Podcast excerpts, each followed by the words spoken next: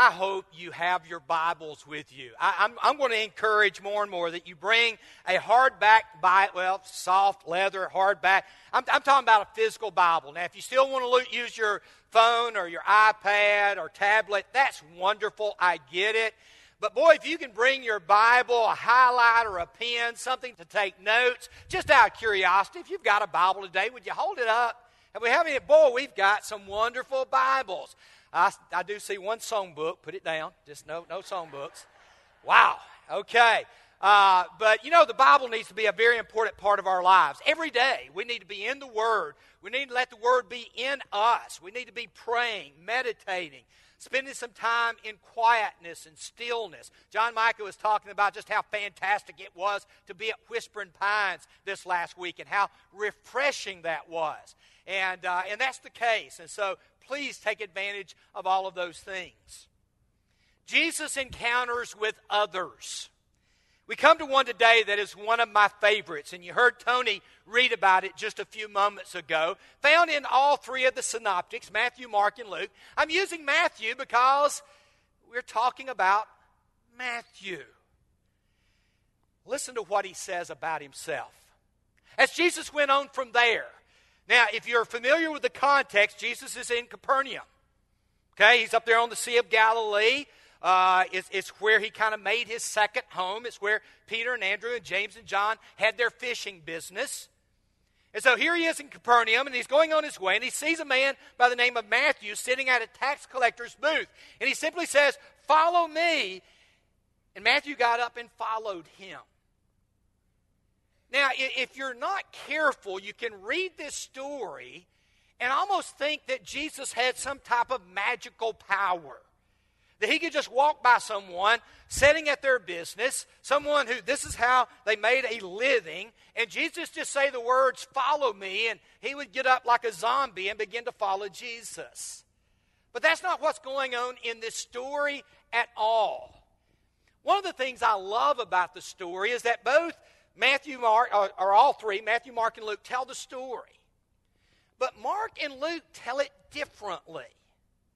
Notice the way they say it. Once again, Jesus went out beside the lake, Sea of Galilee.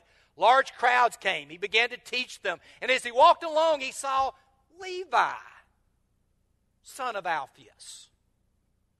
I, I, I thought it was Matthew. It is Matthew, who's also known as Levi the son of Alphaeus. One of the ways you would know people back in Bible times is either who their father was or where they were from. Jesus of Nazareth, Jesus, son of Joseph. And so here's, here's Levi, he's the son of Alphaeus. Luke does the exact same thing, doesn't call him the son of Alphaeus, but refers to him as Levi. Now you have to ask yourself, why? Come back to that in just a moment. Because what's fascinating to me is that both in Mark and Luke's account of the 12 apostles, even though they tell the story of Levi, they call him Matthew in their list.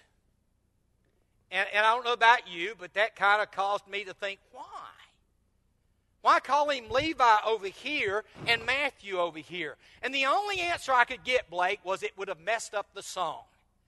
Jesus called them one by one. You know, you don't get the rhyme if you go with the word Levi. Matthew, you get the rhyme. And so, you know, evidently the list of the 12 apostles was so memorized in the first century that even though both Mark and Luke say Levi, they get to the list, they say Matthew. Matthew, gift of God. Matthias. Matthios. Theos being God. It's, it's a Greek name. Now, very likely his Hebrew name was Mattiyahu, which means gift of Yahweh. But, but he didn't seem to take that name. He seemed to take a Greek name. And once again, you have to ask yourself, why take a Greek name? This is a picture from The Chosen. The Chosen is a video series that's out right now. Many of you have been watching it. We're going to be showing it tonight or this afternoon starting at 5 o'clock. And we'll show it every Sunday night, all through the summer, with the exception of when we've got VBS and a couple of other events. But we're going to be watching a video series this summer, and we want to invite you to come. Five o'clock today. Invite your friends, your neighbors. You simply come. There's going to be popcorn in the foyer. There'll be water available. If you want to bring your own water, you can do that. You get popcorn, you come in, we watch the video, and then if you want to, you can go home. If you'd like to stay, we're going to have a little discussion afterwards, just kind of exploring it. The Chosen is a very different type of series because what The Chosen does is it goes into the backstories of the New Testament. And when I say backstory, you know, you're reading, let's say, the calling of Matthew, and Jesus just goes by, follows me, and he follows him. But what's the story behind that text? What's the backstory? And, and that's what the chosen tries to do. Now, the backstory, anytime you start with backstory, you're using the imagination. You're combining it with what you know of the culture, what is said in other passages of the Gospels, and you then try to come up with as best a guess as you can. Now, backstory is always a guess. Some educated, not some not so educated. But what we'll be doing in this series this summer is kind of looking at the backstory of a lot of the people Jesus encountered. It's a wonderful, incredible series. If you come and watch it, I think if you're like me, you'll get addicted. So, what's the backstory of Levi? Well, let's look at just a little bit of it. Jesus had earlier, which is so fascinating to me, this is Matthew chapter 5. The other text is Matthew chapter 9. In Matthew chapter 5, Jesus is criticizing people for not loving their enemies. He says, Come on, you got to be better than that. And then notice what he says If you love those who love you, what reward will you get? Are not even the tax collectors doing that? Now, y'all, that's the worst character in the society that Jesus could, could describe. And then, of course, now he picks one to be one of his apostles. You got to appreciate the irony.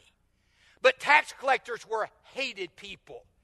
They were Jews who had turned. They were now working for Rome, and they were taking your money. By the way, how many of y'all like paying taxes? Anybody like paying taxes in here? Okay. Okay, there we go. Curtis likes paying taxes. My, my dad always said, I wish I could pay a million dollars of taxes every year. Now, you think about that and you'll understand why he says that. I always thought that was a pretty cool answer. You know, do you like paying taxes? Oh, I wish I paid a lot more. You know, I, don't like paying just a little. There's the problem. They worked for Rome. Because they worked for Rome, they were cut off. Cut off from family, cut off from synagogue, cut off from Jewish life. They were the enemy. Tax collectors and sinners you go through the text and you'll hear those two words put together. We'll see that here in just a moment. And then the other backstory about Matthew that's interesting is his name, Levi. I mean, where did you get a name like Levi? Well, oftentimes you'd get a name that came from either your tribe or from, from someone famous in your tribe. Paul, for instance, his Bible name is Saul. Why is he Saul? He's Saul because he's from the tribe of Benjamin, and the first king of Israel was Saul. And so he is named after this, you know, heroic character in the Old Testament, at least very likely. Well, Levi was probably, if I'm a guessing man, named after the tribe he was born into, which fills in a lot of backstory. You see, if you're from the tribe of Levi, you're doing either one of two things. If you're from the family of Aaron, you're a priest, and you serve in the temple. If you're just an ordinary Levi, you work at the temple. You're the guys who make sure that there's plenty of wood for sacrifice, who help with the slaughter of animals, who take care of all the storehouses, who do all the repairs. You serve in the presence of God. That's what it means to be Levitical. And yet, evidently, here's a guy who his parents had named him Levi, very likely from the tribe he's from, who says, I want nothing to do with it. And so he turns his back on the temple, on temple worship on everything that has to do with the faith of Israel. And then he takes a job a job in Capernaum. Now, to understand what he did, Capernaum is on a major highway. You know, if people ask, where's Nashville? Well, Nashville's in the middle of Tennessee. You have I 65 coming north. You have I 40 going, you know, kind of east west. You have I 24. And all of those roads intersect in Nashville. You have to know that to find your way around Nashville, right? Well, back in biblical times, they had the same thing. They had these major roads that connected all the trade routes of the ancient world. And the one, if you'll notice on the left of the picture, is called the Via uh, Maris, the way of the sea. And it was a major trade route that went from Damascus, way up in Syria, all the way down to Egypt. And, and, so they were constantly carrying goods, one direction, the other direction. I mean, caravans pouring through. And they would go right through Capernaum. And Capernaum was a stop. It's where you got water. It's where you bought food. It was this village there on the banks of the Sea of Galilee that was best known for its dried fish. You see, if you're traveling in the caravan, you've got to stop at McDonald's occasionally. And you want to Filet-O-Fish sandwich. And that's what they would do at Capernaum. And guess who supplied the fish? People like Peter, Andrew, James, John. Now you see the business. And of course, with all the trade came taxes. And that's where Matthew came in. Now, a little more backstory. Matthew's working as a tax collector. Jesus has come to Capernaum and he's performing miracles. This text in chapter 8, one chapter earlier, he goes and heals Peter's mother in law and then casts out demons and heals all kinds of sick people. You go over to chapter 9, and right before the story about Matthew is the story about a paralytic who, who they're there in Capernaum. Uh, crowds are around the door. The, these people can't get their friend to Jesus. They go up on top of the house. You remember the story, and lets him down through the roof. And you don't perform miracles like that in Capernaum without everybody hearing about it. And, and all I know is that at, at some point in time, Matthew began to take note of this miracle worker from Nazareth. Who is he? What is he doing? How is he doing? It? And that's been rolling around in his head. There's no doubt about it. Who is this prophet named Jesus from Nazareth? And what, what does these miracles mean?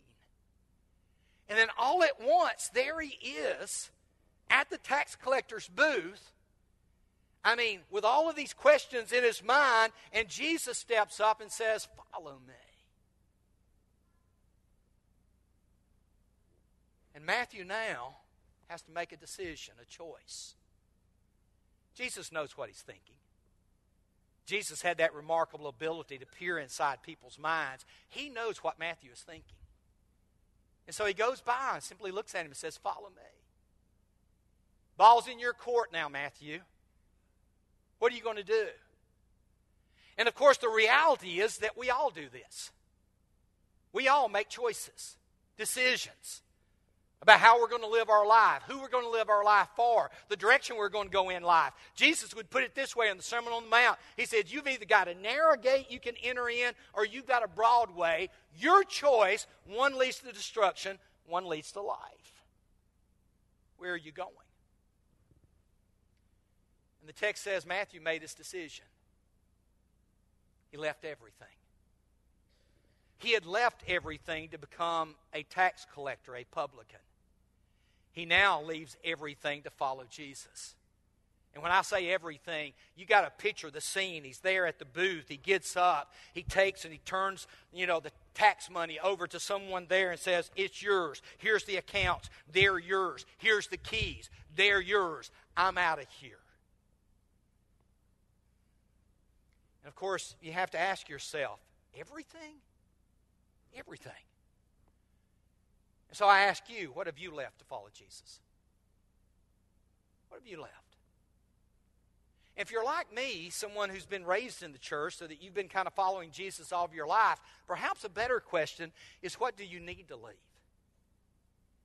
Because if we went around and we were all honest, we would have to admit that what happens to us oftentimes is that we make a choice when we're young. I was 11 years old to follow Jesus. And then Satan begins to try and weasel his way into your life. And, and Jesus, in the parable of the sower, said, Some of it falls on this, this soil over here, and it's got weeds in it. And those weeds grow up and begin to choke out that particular plant.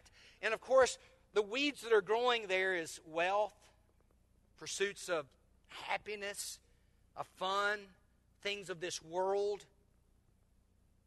And so maybe we too need to hear that call, follow me, and ask ourselves, what do I need to let go of? If you had to answer that question this morning, if you had to write it down on the back of a card, what would you put down? Very likely, if you were like me, maybe several things. And so he left everything. And I love what he does next. When he says he left everything, he didn't mean he left everything in the sense of his whole life is gone. I'm never going to associate with tax collectors again. In fact, right the opposite. Matthew and Mark simply says he held a banquet. I love Luke. Luke evidently having, you know, investigated it, talked to people maybe who were there, said Levi held a great banquet. I mean, y'all, he spared no expense. He put it all out for Jesus. And look at the text there. For Jesus at his house and a large crowd of tax, a large crowd of tax collectors. That's who he knew. And then, and others. I want you to notice that phrase, and others. Because Matthew's going to define what the others are here in just a second. What I loved about Matthew is that when he chose to follow Jesus, he wanted Jesus to meet as many of his friends as, as could. And you know, if we're going to be true followers of Jesus, we're going to have to develop the same passion for Jesus. People ask all the time, why is the church not growing like it should be growing? And it comes down to a simple answer, and that is we are not as passionately in love with Jesus as we ought to be. It's that simple. When Jesus is your everything, when Jesus is the one you're willing to leave everything to follow, then you can't help but say to people, I need to tell you about Jesus. Because here is someone who has a different way of living than the rest of the world. And the answer to America today is not new laws and, and new things happening in Washington. It is Christians sharing the gospel of Jesus the Christ. That's where it is. And you need to ask yourself do you love Jesus enough that you want to introduce him to your friends? And if the answer is no, you need to ask whether you really love Jesus. So he invites them all in. And so the question is who are we seeking? Now, I have to admit, for some of us, that's difficult. You know, uh, I, I work here at the building. I tried to set up a Bible study with Tony last week. He wasn't interested. You know, I mean, it's just the way it is. You know, I'm like, how do I convert these guys, you know, these people in the office? For me, I have to look at the gym. I have to look at my next door neighbors. I have to, I have to really go out and try to build relationships. Some have more opportunities because God placed you. God places you in specific places to be able to share the message of Jesus. And Jesus took, boy, he took the opportunity and he preached. We don't know how many tax collectors followed Jesus that day. We do know that the Pharisees and teachers of the law, why do you eat with uh, and drink with tax collectors? And no, you remember, you remember the word that was used, others? Pharisees are quick to tell you who the others are. They're sinners. Why is Jesus eating with tax collectors and sinners? And of course, that word complain right there. Brothers and sisters, let me tell you, the greatest need the church has is Christians who are deeply in love with Jesus Christ. And the other thing is, we've got to get away from complaining. We have become such a consumer oriented group of people that, guess what? It's all about my needs, not the needs of other people, especially the needs of the lost of this world. And if church doesn't go exactly the way I want church to go, then I want to complain about it. I mean, do any of us really want to be a part of a church where everybody's complaining? I don't primarily because I'm the one they complain about. I mean, that's the way it works. Let's talk about the guy up there that's preaching every Sunday. And, and you know what? I mean, we just need to realize, as my grandmother used to say, if you can't say something good, don't say anything at all. Y'all, we are in too serious a business to focus on the negative when the world is lost. It's time we get serious about making this church a church that we love and that the people in the world see that we love it and want to know why. And the answer is Jesus. That's why. It's not the healthy who need a doctor, but the sick. I mean, he came to call those who were sinners. And the church is not a spiritual country club for the spiritual elite. If it was, I wouldn't qualify. It's a church, a hospital for sinners. And there I feel at home because that's what I was and what Jesus saved me from. And he did the same for you. What I love most about Matthew is that when he got near the end of his life, he sat down and wrote a book. Wrote a book. Probably the most read book in the world. And the reason I say that is the most read book in the world is the Bible. And the most read book in the Bible is the first book of the New Testament called Matthew. A tax collector who is known for telling the story of Jesus to billions of people. And let me just ask a very simple question. If we took the name Matthew off and wrote in your name, how long would the story be? Can we tell the story of Jesus like Matthew did?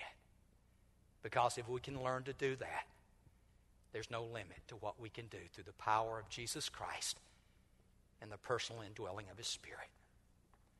And so today, if you need to answer the call to follow me, to put your faith, to be baptized, to come to know Jesus, why don't you do it right now as together we stand and sing?